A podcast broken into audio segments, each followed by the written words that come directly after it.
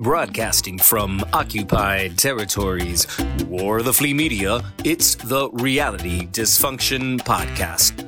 A space where a diverse group of brown folk from across the nation explore the political experiences and social future of our Chicano Latino community. Control the narrative, resist the dysfunction. Hey, welcome to the Reality Dysfunction. Um, today we're going to talk about the coronavirus and the vaccine and how you can get vaccinated. So, starting off, I am Carolina Sanchez. Uh, we are here in Redlands, California, in the Inland Empire, and it's bright and sunny, but it's cold because it's 60 degrees. okay, and Francisco. Uh, Francisco Lopez, also here in the 951, California's Inland Empire. Alex. Uh, oh, yeah, go ahead. Alex Losada coming from the East Coast. Uh, Danny. Dan Sosa in Saginaw, Michigan. Uh, Reiner. Reiner Delgado in Lansing, Michigan, where it's 41 degrees, and Sunday and Monday it'll be around zero. Cold. uh, Juan Carlos.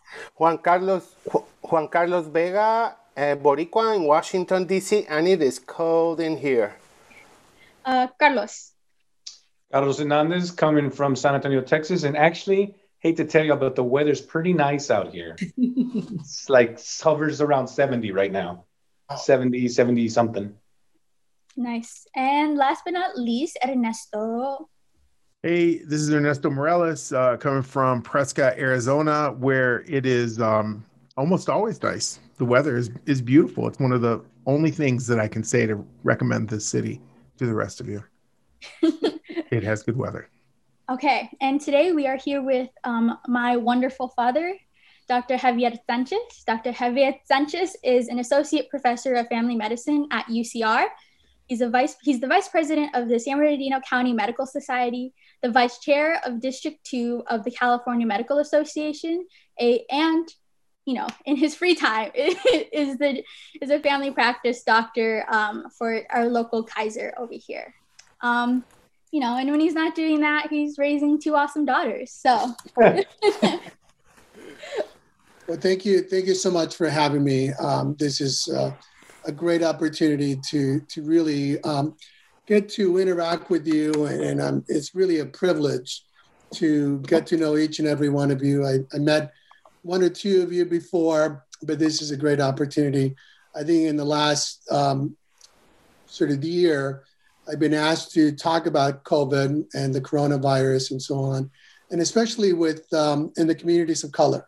Okay, so what I'd like us to do more than anything else is really have a conversation, because I think that's the most important thing. And, and I didn't want to have any prepared uh, slides and so on, because I think the best thing for us is to really just have a conversation about what COVID 19 is, um, how it's impacted, uh, especially the Latinx community.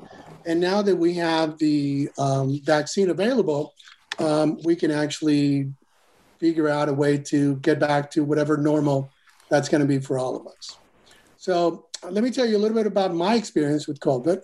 Um, I, I, actually got COVID right from the beginning at the end of March um, as we were sort of getting ready to start to really fight this um, somehow our clinic had an outbreak, and we had a couple patients that came in and, and got four four of us infected, and I actually ended up getting the worst worst of it.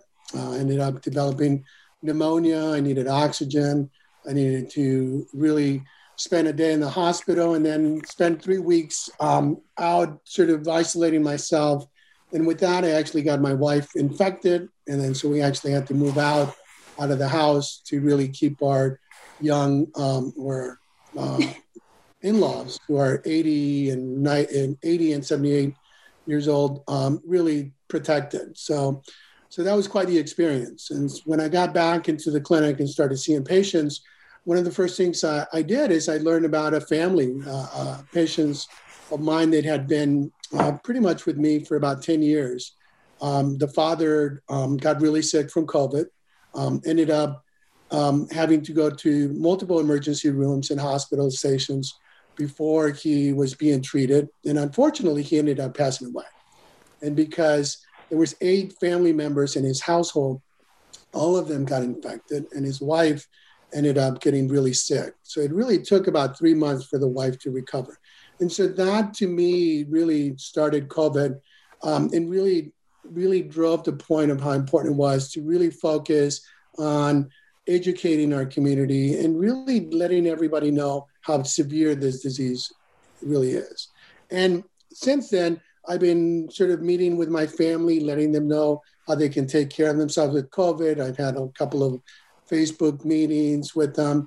Um, uh, community and the community leaders have asked me to do the same thing. So I've been doing that and obviously treating the uh, a lot of my patients, especially my lot, my large Latino population that we have. So especially in the, the, the Latinx communities, we've been impacted quite a bit. Here in California, we make up about 39% of the population, but yet we make up about 50% of the COVID cases. And about half of the COVID deaths here in California are Latinos. So it's been really bad impact. And so why is that? I mean, you know, we're trying to figure out why is that happening. And a lot of it is our families, our culture, what we do. You know, we we have big, large families. We have multi generational homes, and in our family alone, we have our in laws here. Um, my wife and I and our kids are all here. Um, and and mo- a lot, we have a lot of families like that. They have multi generational homes. So that if somebody gets infected, then they can pass it on to, to to the rest of the family. Just like I got infected and I gave it to my wife, and that's why we had to leave. The other thing is we're we like to work and we are pretty much the essential workers in this in this economy. And we all have to go and go to work. We can't really take time off. Uh, a lot of our essential workers can stay home and do zoom okay? They actually need to go to work to really feed us to pick our fruits to clean our, our homes our hotels and, and do all the essential work that they need to do. And so that's where the impact has been. And that's why we've seen a lot of our community really impacted negatively. Um, um, Mr. Arellano, one of one of the best writers that we have here for the LA Times, just wrote a nice article on the Atlantic about how that has impacted how the COVID vaccine has impacted the Latinos, especially in his area over in Orange County, and how some of the measures that the community has taken, the county and so on, have been really not very useful to the community and that really haven't helped the community and it's actually made it worse for them. Um, one of my mentors, Dr. David Hayes Bautista, is coming out with a book. Um, and I think the name of the book is going to be COVID 19 Punishes Latinos for Hard Work and Strong Families that's going to really um, tell us, and through the research he's done, how negatively uh, COVID 19 has impacted all of us. Uh, and so that's been a big, big problem. So now I've joined with a group of young physicians, and they're using this hashtag, This is Our Shot, to really educate the community about the vaccine, about how important it is to get the vaccine. The one good thing that I've noticed is a lot of Latinos, a lot of Latinx communities, they're not really into the conspiracy theories as much. Some of them are, but but not as much as other other communities. So that's actually been good.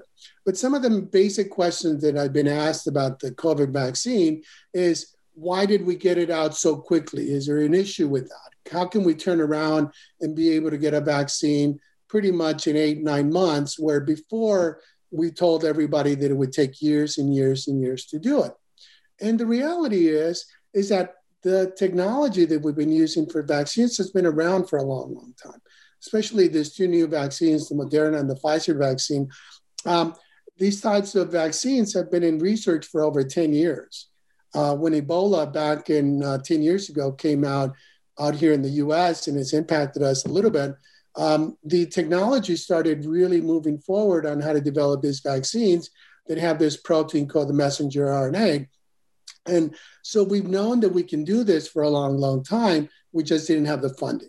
And what changed this year um, from before was that the, the, the federal government threw all this money at these companies and said, don't worry about the production, don't worry about what you need to do to produce a vaccine, we will make sure that you get paid to produce a vaccine, whether your vaccine works or not. And that's where all these companies both here in the US and in Europe, um, went in sort of full board to try to develop these vaccines as quickly as, as we could because we were able to do the research at the same time that the vaccines were being um, were being developed. Okay, so they were being manufactured. Um, but you well know that this vaccine, from the beginning, our federal government has been a complete disaster on getting the word out of what how how bad the vaccine is, the rollout of the vaccine, and now we're paying for it. Okay, and we've seen how devastating it's been, especially to our community. Um, this all this misinformation that's been going on. So now our opportunity is to make sure that we get everyone vaccinated because this is what we want is we want to get back to normal and that's why there's all these young physicians using that hashtag this is our shot so this is our shot to get back to normal. This is our shot to be able to get back to our parties with our with our families, to be able to go to the quinceañeras, the the the posadas, you know, the large gatherings, the birthday parties. I mean, in, in our family, we have missed that tremendously. I, I think I've never spent so much time with uh, Francisco as I did this last eight months, because that's the only family that, that we see. I, I don't see my extended family. I see them on Zoom, but physically, you know, it's between when we go to Moreno Valley to visit with them, that's our night out. That's where we get our air. And so what we want is make sure that everybody can get out there and, and get back to whatever that normal, and we want to get them to get the vaccine. Now, in terms of the vaccine, myself, I got the vaccine as soon as I could get it, despite having COVID. Okay. And the reality is that everyone, for the most part, who gets the vaccine you will get some side effects. Some of us will get the, the, the side effects that are going to be mild. Some of us are going to get the, the, the side effects that are a little bit harsher. I've been very, I guess, lucky that I've had a pretty bad, I had a pretty bad reaction the first time I had the, the vaccine. Uh, my wife wasn't as bad. Um, the second vaccine wasn't as bad. But I think we need to be upfront with everyone to to make sure that they understand that you may develop some side effects and those side effects are not going to be as bad as getting the, the coronavirus, but you need to be ready for it. So that way, when they get the vaccine, there's no surprises for them. And with that, I'll leave it up to you guys to ask me any questions. Um, again, I want this to be more of a conversation than anything else. Um, be happy to uh, answer anything. Uh, we can go anywhere you want. So, have you ever wanted to follow up with you on the hashtag? This is our shot. What are some of the avenues that this group is uh, spreading the message through? Where can this has been a, a tremendous? I mean, I, I have been incredibly impressed. It started out with um, so at the California Medical Association, we have different sort of groups. And one of those groups is the Young Physician Group. And these are young physicians who have been in practice less than five years. And they're, they're incredibly savvy with social media. Okay. And so what they did is they, they said, we got to get people not only um, for them to learn about the vaccine, but we also need to encourage them. So they've been mm-hmm. posting on Facebook, on Twitter, on Instagram. Every time you, you, they get a shot, anybody who gets a shot, that this is our shot. Any kind of information that they have, they, they want to press it out. So it started out with a group of 50 young folks, and I, I, was included in it because of you're my, a young folk because of, of uh, uh, being talking to the Latinx community and they because they wanted to reach not only the, the general population but also uh, the African American community and the Latinx community, and and so they've been doing that. But with that, they've actually partnered they started out with partnering just with the California Medical Association. Now they partnered with the American Pediatric Association, the, the American Academy of Family Physicians. They partnered with the National Hispanic Medical Association. They have, I mean, now it's it's U.S. wide. I mean, it, it, they have over 150 organizations that they have partnered with, and every Tuesday they meet to continue to increase this number of doctors that are getting involved in it to, to educate the population about the importance of getting the vaccine, but also they're letting us know, they're giving us information about how to work with social media, what to do. Last night we had a fantastic meeting about projecting a positive message about the vaccine, about making sure that you don't get caught up with the anti vaxxers um, because that could be a rabbit hole you don't want to go into, you know. And and so they they really are um, doing fantastic. So if you go on Facebook and you put this is you know the hashtag this is our shot, or you go on Twitter or Instagram, you will see that. And then they're providing significant information about the side effects, about the types of vaccines, about where the rollouts in the particular areas, whether in California or Colorado or Washington or whatever it is. Um, uh, you know, in, in Detroit, um, we had a talk about somebody from Detroit last night. So they they really are done a fantastic job in the last 30 days to expand their message about the importance of getting the vaccine. So if somebody wanted additional information, they could just look up this is our shot COVID 19. Yes. Okay. Yes. So and and also the, it can provide you the resources where you can go. Yeah, that'd be great. We'll put them on our webpage. So I, I have a I have a couple of things. One, I, I just want to say that I, I really appreciate you being here. I, I think it's it's uh it's super important. I, I got my shot um, a month ago, my first shot, and I go for my second uh, shot um, February 6th, which is this Saturday. And I, I just want to say for the record that I, I do that with no fear. Um, and I got my first shot with no fear. Uh, you know, I've been vaccinated against different things my entire life. I mean, I, I think I'm one of the last generations that has a polio vaccination vaccine uh, mark. And I, am just, uh, I, I don't know. I, I don't know how to categorize the whole anti-vaccine thing. I think it's very, it's it's very strange. Um, but I, I wanted to ask you a question, and it's it's not necessarily about the vaccine, but it has more to do with the vitamin D and like the melanin. And I was just wondering if maybe you could talk about that a little bit, like what, in your opinion, what your opinion is about that. Um, yeah. Yeah. Okay. So wait, I'll go first because this is actually like a really interesting thing that happened to us. So I have very severe asthma. I take like a high dose of uh, an allergy medicine, almost an equivalent to an allergy shot because of my asthma. And one of the things that my um, allergist had recommended was taking high doses of vitamin D. And so I have been for, you know, more or less two years now.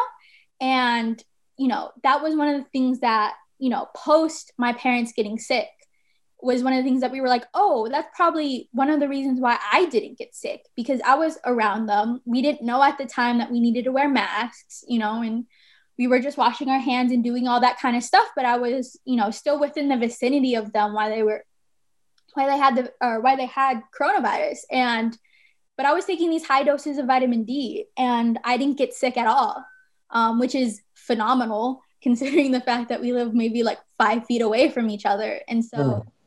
Um, you know, that was really crazy. But yeah, I just that's our yeah. experience. So, so w- one thing that that I I always tell my medical students and my residents, um, what I learned in medicine um, back as a, as a medical student, as a resident, fifty percent of what I learned is wrong.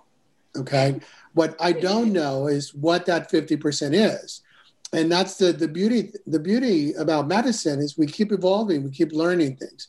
You know when we first um, learned about the the, the coronavirus covid-19 um, we really really didn't know much about it. Now we know a lot more but it keeps evolving. So a lot of the information that we were given early on it may be irrelevant now as compared to now. So but one of the, the things that we've learned is actually vitamin d really does help. So for whatever reason, and we still don't know the, the mechanics behind it, is why does vitamin D um, is protective against the coronavirus? Um, but we do know that those individuals that have high uh, levels of vitamin D tend to do a lot better. They don't tend to get infected as much. And those that have the lower levels tend to um, get infected more frequently and they tend to do worse. And so right now we started saying, okay, everybody should be on a thousand units of vitamin D. Now we're going up to, we went up to 2000 and the latest ones is between five and 10,000 units of vitamin D daily. So, you know, it's evolving and we're, we are seeing that. So the other sort of supplement that we know that, that works, and again, we don't know is zinc. Okay. Now, zinc doesn't work as protective as vitamin D, but zinc does has some protective factors there. Um, and but we do know that 40 milligrams of, of, of zinc is probably enough for most people. Okay, uh, but it's not as as severe as what we've seen with vitamin D. Yeah, and one of the things that we're going to be looking at, because I'm the last one to not have the vaccine, but I should be getting it soon, hopefully, um, is how my high levels of vitamin D are going to affect my side effects of the vaccine and of the shot. Um, if they're going to be less, if they're going to be more, what's like, you know, me compared to the normal. So. Well, that's, Doc, can I eat the vitamin C, the vitamin D somehow instead of a supplement? Uh, I'm sorry, say that again. The vitamin. Can I can I eat the vitamin D and the zinc somehow instead of taking a supplement? Supplements are pretty expensive. Right, right. Yeah. And they're not covered by insurance. Uh, they're not. They're not. So, so, I mean, it's incredible how expensive they are, and they're supposed to be for our health. So, can I eat it somehow? Is there something like I can what? eat? Milk like Get out in the sun. Bok choy. Or... I don't know. I'm asking the doc. Doc, what do you think? So, so um, the, the the the quick answer to that is is yes, uh, but the long answer to that is you probably cannot eat enough to get the levels of vitamin D that you need if you already start with the low levels. Okay, um, and so that's an issue. Now, if you but the majority of the vitamin D that we get is actually from the sun. Yeah. Okay. And so that's the, the big issue. So the US, if you look at the equator where we are located from the equator, we're actually a little further up than we should be. So um, the amount of UV light that we get, the amount of rays that we get from the sun, that's one of the major reasons that here in the US, we don't have a lot of people, we have a lot of people with vitamin D deficiency, or at least low levels of vitamin D. Time to move to Colombia and Puerto Rico. That's it. That's the last one. So, so, so I, yeah. I, I have a question. Um, you know, when the, when it first started hitting, uh, they were talking about vulnerable populations and, and especially people with uh, pre-existing conditions and, and certain, um, you know, conditions that, that made it worse. In the beginning, because they didn't know, they kind of talked about like those were the people that were definitely the most vulnerable to mortality, you know? But as it's gone on, it seems like, man, this can take anybody. You know, certainly certain populations are at risk, but it seems like it doesn't really matter. So, are, has there? What's the latest studies or the latest insight into why, you know, some people just get kind of like a cold, you know, like have some mild symptoms or the flu, and then other people it, it takes them. Like, why is there such a um, a fluctuation of results? And it doesn't seem necessarily to be age or pre-existing conditions? I mean, it seems kind of like it can do it to anybody. Is there any studies or insight into why? So right now, um, the, the the majority of the information that we have is that you when you get infected with the coronavirus is that you get an inflammatory response. Okay, so it's a diffuse inflammatory response. And, and the issue lies in the kind of response you get. And some people get a worse response than others. We do know that more men are more susceptible than women. We don't know why. We do know that the older population, the vulnerable populations, the the the um, those populations are gonna, if they do get the virus, they may do worse. Okay, so we do know that. Um, we still don't know why certain people um, don't get as bad of a reaction as others.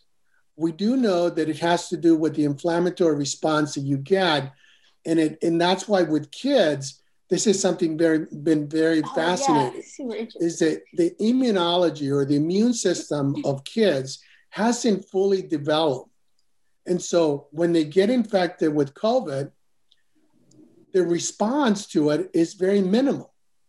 And therefore, they don't get really sick, but they could be carriers. So they're carrying the virus. Okay. Older populations, you know, sort of 18 and up, uh, we do know that it can vary. The more susceptible you are because your immune system is lower, the, the worst response you can get. It's called a cytokine crisis that can occur. Okay. And so, for whatever reason, some people react a lot worse. Um, there's some theories behind it, but they're still not quite clear as to why. Okay. And that's why some of the treatments that you may have heard in the beginning, um, people thought they were going to work. And, and the, the, the, most common one is uh, hydroxychloroquine. Okay where they made a big deal about that at the beginning because that's an anti-inflammatory medication and since this was an inflammatory disease they thought just load you up with that minimize the inflammatory response and you'll be you'll be fine and that really do- doesn't work okay so it, it, doesn't really work the research re- clearly shows that it doesn't really work um, in other countries um, right now in brazil and in africa and in india they're using an anti-parasite uh, medication, ivermectin, uh, uh, for, for the treatment of it, um, especially at the early uh, signs of it. We don't know if it's going to work or not. We don't really know why it might work. Okay. In the US, we're not using it, or most people in the US are not using it. I can't say that we don't use it. Um, so, I, again, um, there's still a lot to learn. Okay. And I will probably will know more in the next um, five years about the impact of the coronavirus on the body. We do know it's an inflammatory disease. So it causes significant inflammation. And that's why you see some people with significant inflammation in the lungs. They can get blood clots, they can get um, bleeding in the brain, okay? Um, and, and that creates a big problem for them. Okay, Reiner, next question. Oh, okay. I was just uh, trying to get some clarification. UCR, that's University of California, Riverside. Oh, yes. yes.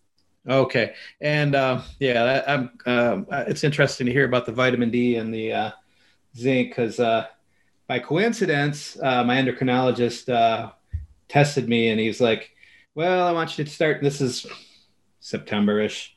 And he's like, I want you to start taking a vitamin D supplement, B12 supplement, and and then at the eye doctor, the retinologist, he was like, "Here to have these free samples," and they they coincidentally had zinc in them. So I was just like, hearing that, I was like, "Oh, that's that's some some some uh, beneficial happen happenstance for me." But good to hear. So uh, I find this very interesting. Um, and uh, so if anyone else has some stuff to hear, I'll I'll go fight with anti-vaxxers online. But you know, I do that anyway. So I have two questions. yeah, yeah. if it's okay. Thank you. Thank you again, Dr. Sanchez, for coming on um, the show. I think this will help a lot of people. Um, my family lost, uh, I lost my first cousin a couple weeks ago to the disease, and uh, he was a single father when he passed away.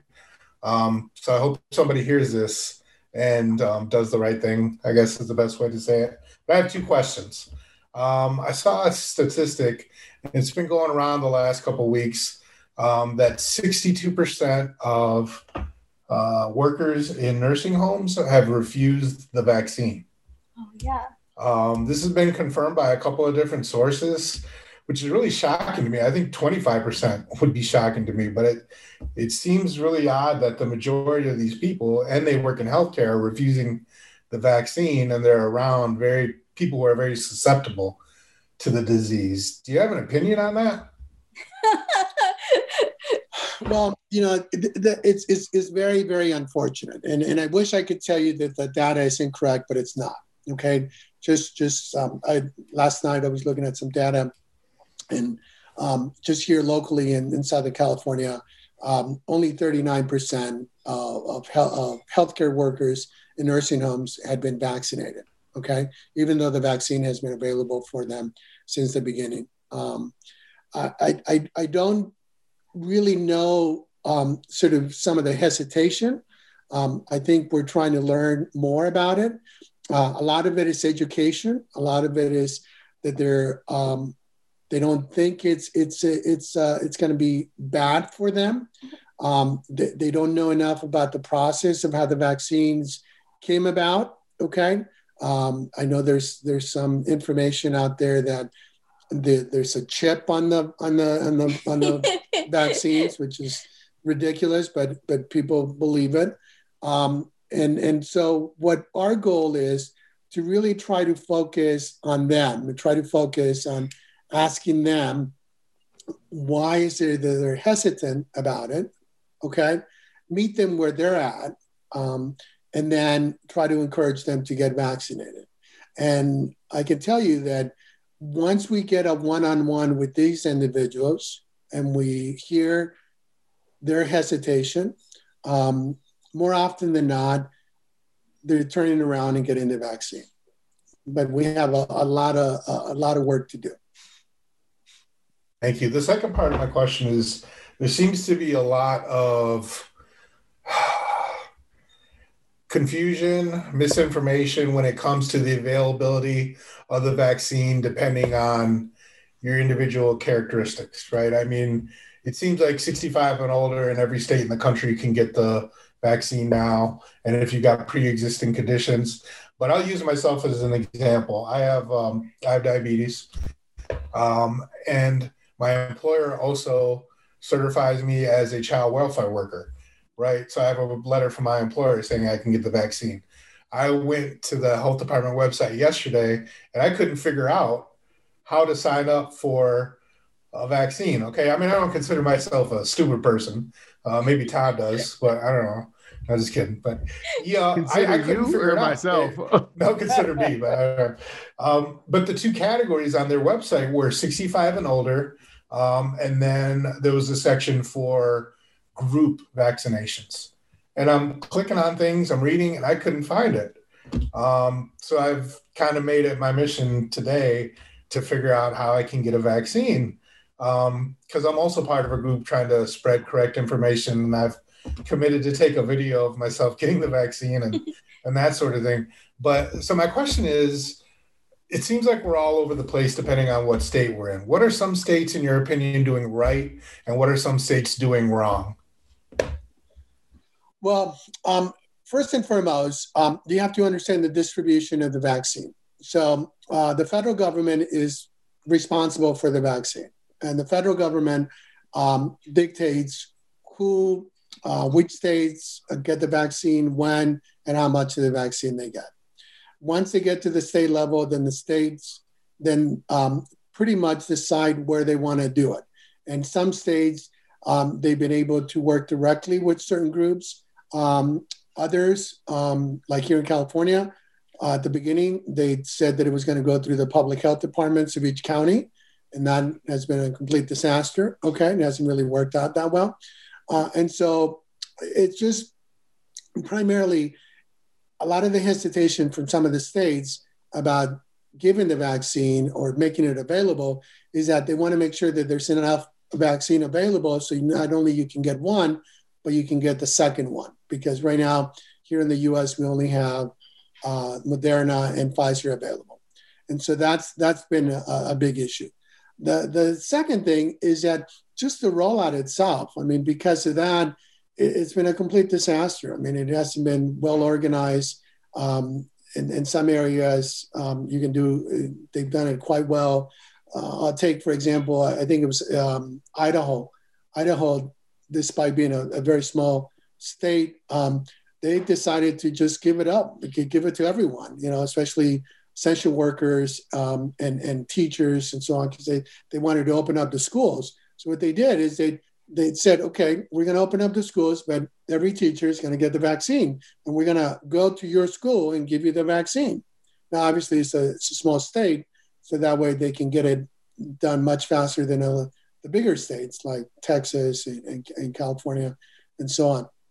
But the, the one thing is that the federal government now, in the last two weeks, they, they really have figured out that, okay, we don't have enough vaccine.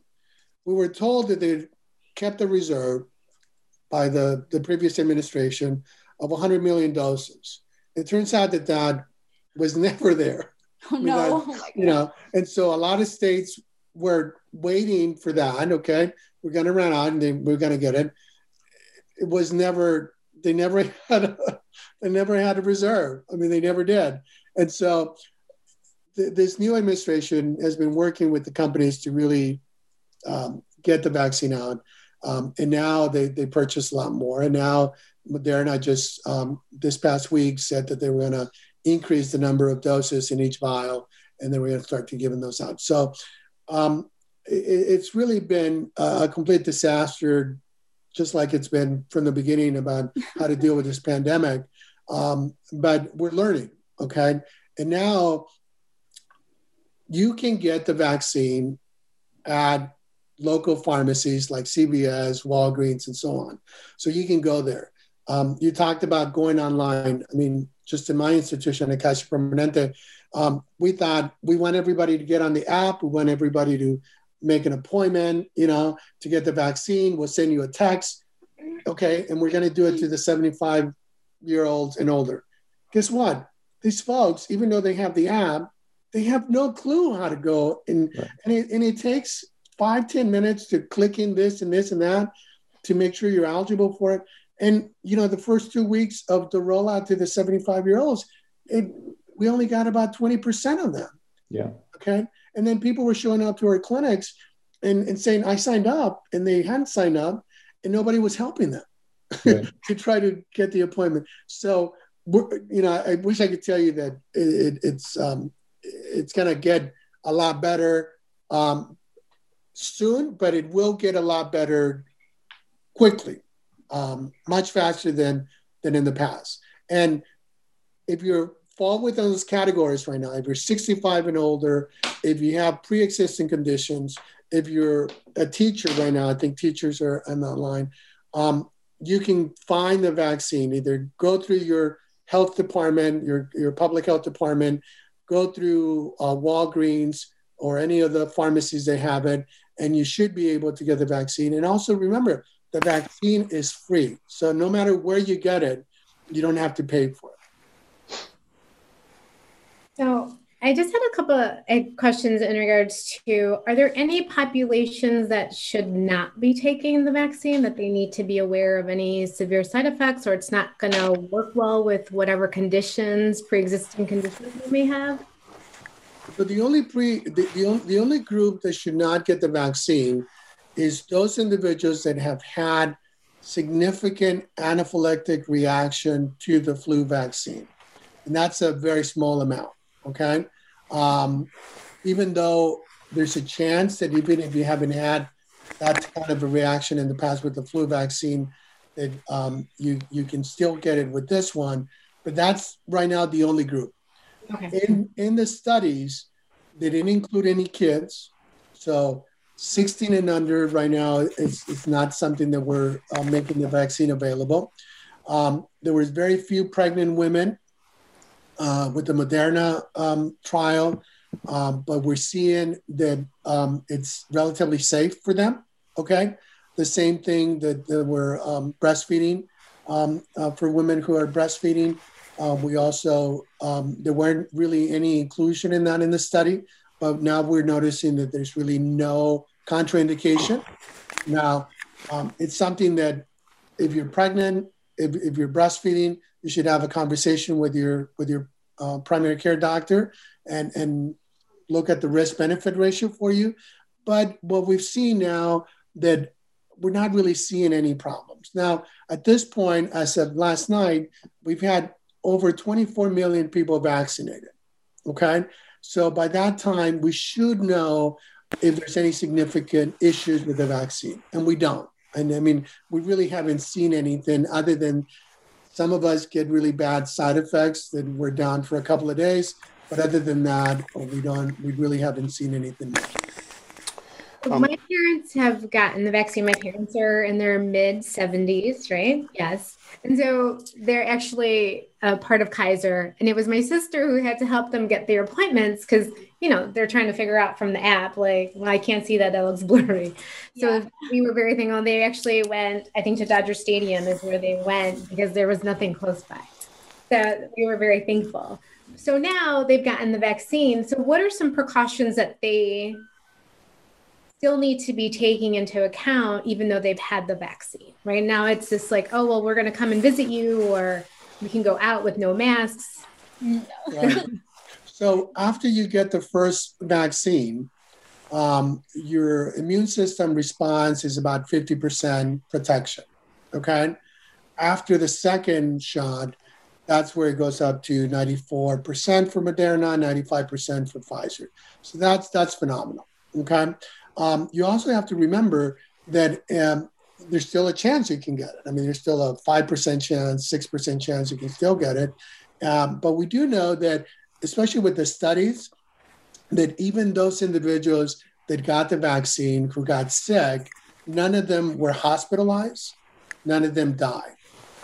Okay. So that's phenomenal. So that means that not only it protects you significantly against getting the, the vaccine, but even if you do get it, you don't get any severe complications from getting it. Okay. Now, the big question is where can we stop using our mask? When can we stop? Um, when can we start gathering with individuals, with our families, and so on?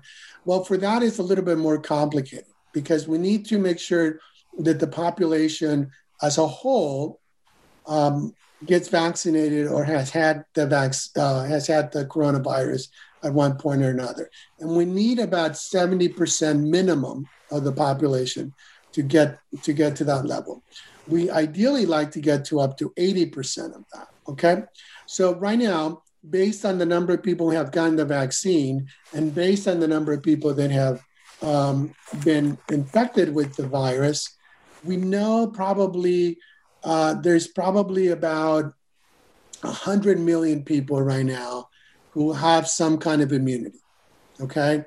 So, based on the data that we have, we think there's about 100 million people right now who have either been uh, vaccinated already or have been infected with COVID and they have some immune response to it. So we still need to get, you know, if there's 350 million people, 350 million people in the US, we still have a long ways to go. Yeah. So long story short, still wash your hands, wear a mask, double mask if you can. Um, okay, Juan Carlos. Yeah. Um, appreciate that, Doc. All your really honest, you know, doctor answers, right? And um, so for, for since like 2001, I've been working with CDC funded projects relating to the reduction of health disparities. And one of the projects in which I worked on was the National Influenza Vaccination Disparities Project. And we specifically were targeting creating strategic, you know, uh, outreach strategic communications in Spanish, in English, that were for our gente, for our familia, right? And, you know, while I'm truly surprised how the departments of health at the local level have not been ready to distribute, even if they were not, and even if Trump messed up not having the vaccinations ready, fine. But why weren't that why aren't the departments of health at the state and city county level ready when they do this already with the flu vaccination and they've been doing it for so long? So I am in total shock that they're not, you know, prepared for that. And that's not my you know my main concern. My main concern right now is that the vaccination disparities partnership exists because there's no effective outreach to our communities. There isn't. And I know, and you know, that the general CDC content, which is the main public health agency in the country, does its minimum that gets to our communities, and there's still some section in Spanish instead of being fully integrated.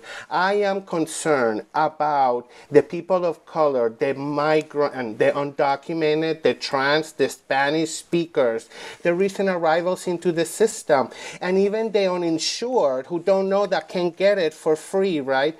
How, what is, as a doctor, what is your recommendation? and, and you're a professor and you are Carolina's father and you're a lot of things, right? But as a doctor that works, you know, on the ground, what is the best way that the public public health system needs to, what do they need to do to get access to the vaccine to these communities that otherwise may not go to the Walgreens Walgreens or may not go to the to the county health healthy health hospital. Sorry about the long question. Thank you. No, I mean, um, unfortunately, most of our public health departments and and public health in general has been underfunded for decades. Okay, so we really haven't put a whole lot of money in public health for now for almost two decades. And that's that we're seeing the consequences of that. The second thing is just knowing about our community, our the Latinx community, our, our African American communities, um, and getting the message to them. And, and one of the things uh, that I've learned in the last 20 some years that I've been a, a physician is that we need to go where they are. We can't expect them to come to us. Okay. And that's the approach that um, we've had for a number of years is we, we think, okay, we're going to make it easier for you to come to us. And they don't come to us. I mean, that's not, that's not it. So we have to go to them. Okay. And those, so, so uh, as folks like me and others, they're pushing our institutions, okay, whether it's Kaiser Permanente or uh, University of California, Riverside Medical School, um, you know, the county facilities and our politicians and everybody to really go to where the community is, okay? And that's what we're learning. And we're doing it more and more. I, I'm not saying that we're perfect, but we're doing it more and more. And this is one example that I think we're learning about is that how do we get our communities vaccinated, okay? and it's not about making it just the vaccine available is we need to go to where they're at ask them what is it that you need in order for me to give you the vaccine. How do i mm-hmm. make it easy for you to get the vaccine? Okay what's your hesitation if any? Okay? And and surprisingly what i've seen in, in, in our community there's very little hesitation. They want the vaccine. They want to get back to normal but they they don't have the access to it but that means providing access after 5 p.m. It's in the evenings, it's in the weekends, it's just the hours where the sex worker is. That's where we need to go because the sex worker is not going to go to Walgreens or CVS. Thanks, Doc. I think one of the other things too that I've noticed with how like my dad and both and my mom have approached this subject is doing a lot of stuff in Spanish and in English having these translations. I know early on, uh, Riverside County was doing uh, dual like press conferences in both Spanish and English because that is, you know, the majority of their community. And I think that's really important. And uh, the other thing is also making yourself available. Like my dad has made himself available to talk, to be able to text with our family, with our family friends, all these kind of things about our own hesitations. And so, as someone who is like you know the daughter of a doctor and can see this i would recommend if like any latinx doctors but also like any doctors of color like reaching out to your community and either having like open office hours or any of that kind of things to just make yourself available and have that access right? Because first and foremost you need education on what it is. And if you can have education in a language other than english so people can more easily understand it i think that's going to be super super helpful for the first like step to do it. Um, okay, thanks. I look, do we have any information or what's the best, um, you know, educated research or on once you've received the vaccination, how long are you protected? You know, um, so b- both of the studies that that we have right now, both the the um, the Moderna model, the Moderna study, as well as the Pfizer one that, that's been published and, and available for everybody, um, the, the immunity of it, the protection, um, it's going to be dependent on a number of factors. Okay. Um, one is going to be on the mutation of the virus. And we've already seen some mutations that have occurred. And you may have, hear in the news about the, the Brazil mutation. You may hear about the South African mutation, the, the, the British uh, mutation. Um, and, and what the, um, especially Pfizer and Moderna, because we have more of the information with them because they're more available, is that they are working on making sure that the vaccine is working for those mutations, number one. And number two, if it doesn't, can they develop something quickly to protect it? Okay.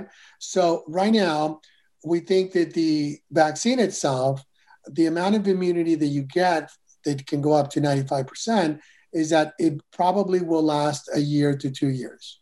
Okay. Mm-hmm. Maybe even more. Or, you know, right now that's that's that's the thought. So um with the with the with the mutations, Uh, we do know that with the British one, which is the one that we think it's going to become the more prevalent in the next few months, that these two vaccines work quite well for it. Okay, so it's not really a big problem. Um, with the mutation that we've seen from South Africa and the one from England, um, I mean, not England, from Brazil, um, it's still going to work probably about more like 80%, 84%. Okay. And then, you know. Okay. Very good. So, what about reopening? You know, we're talking about the vaccine, and that's definitely taking us closer to reopening. Um, many of us here are, you know, in one way or another connected to education. How do you see that going about? And I think today I was reading an article saying um, that what we're finding out is a lot of the spreading is being done by actually adults, 25 to about 50 years old. You know, so is opening up the schools, getting back to this normalcy. How do you see that being possible? What's your outlook on it? Right. So, um, ideally, what we want is to really sort of get back to normal. Is is in, sort of reopening everything. Is we really need to make sure that at least seventy percent of the population has some form of immunity, whether they had the virus or they've been vaccinated. Um, so that's that's the ideal thing. Okay. Um, the the economic and the political thing is it's it's different. Okay. Uh, because you know, it's going to be based on what the politicians and the public wants. Um, and therefore, what we need to do is we need to make sure that we continue to um, practice some of the things that we've been preaching for the last um, eight months or nine months. Is that one, we need to continue at this point, continue to use face masks if we're going to open. We need to continue to practice uh, physical distance as much as we can. And we need to try to limit um, um, large gatherings. Okay. Now, those gatherings may be that maybe we can expand it to um, 30 people, 40 people, you know, little by little, depending on, on who gets vaccinated, who has immunity or not. Um, and so that's going to be, again, it's going to be more a political situation um, than anything else. But medically, um, to sort of feel like we have a control over the virus, is we need to have at least 70% of the population uh, with some form of immunity, either vaccinated or have had the virus. And we're still a long ways from there. So I, I think for large gatherings, uh, especially states like California, New York, um, you know, more progressive states, they're probably going to hold off on large gatherings a lot longer than states like Florida, Texas, um, and that's just going to be the political reality of that. Okay. And then I have one question, and I think it's one that you've been asked a lot is that if you have COVID and you're eligible for uh, the vaccine, should you get it? Yes.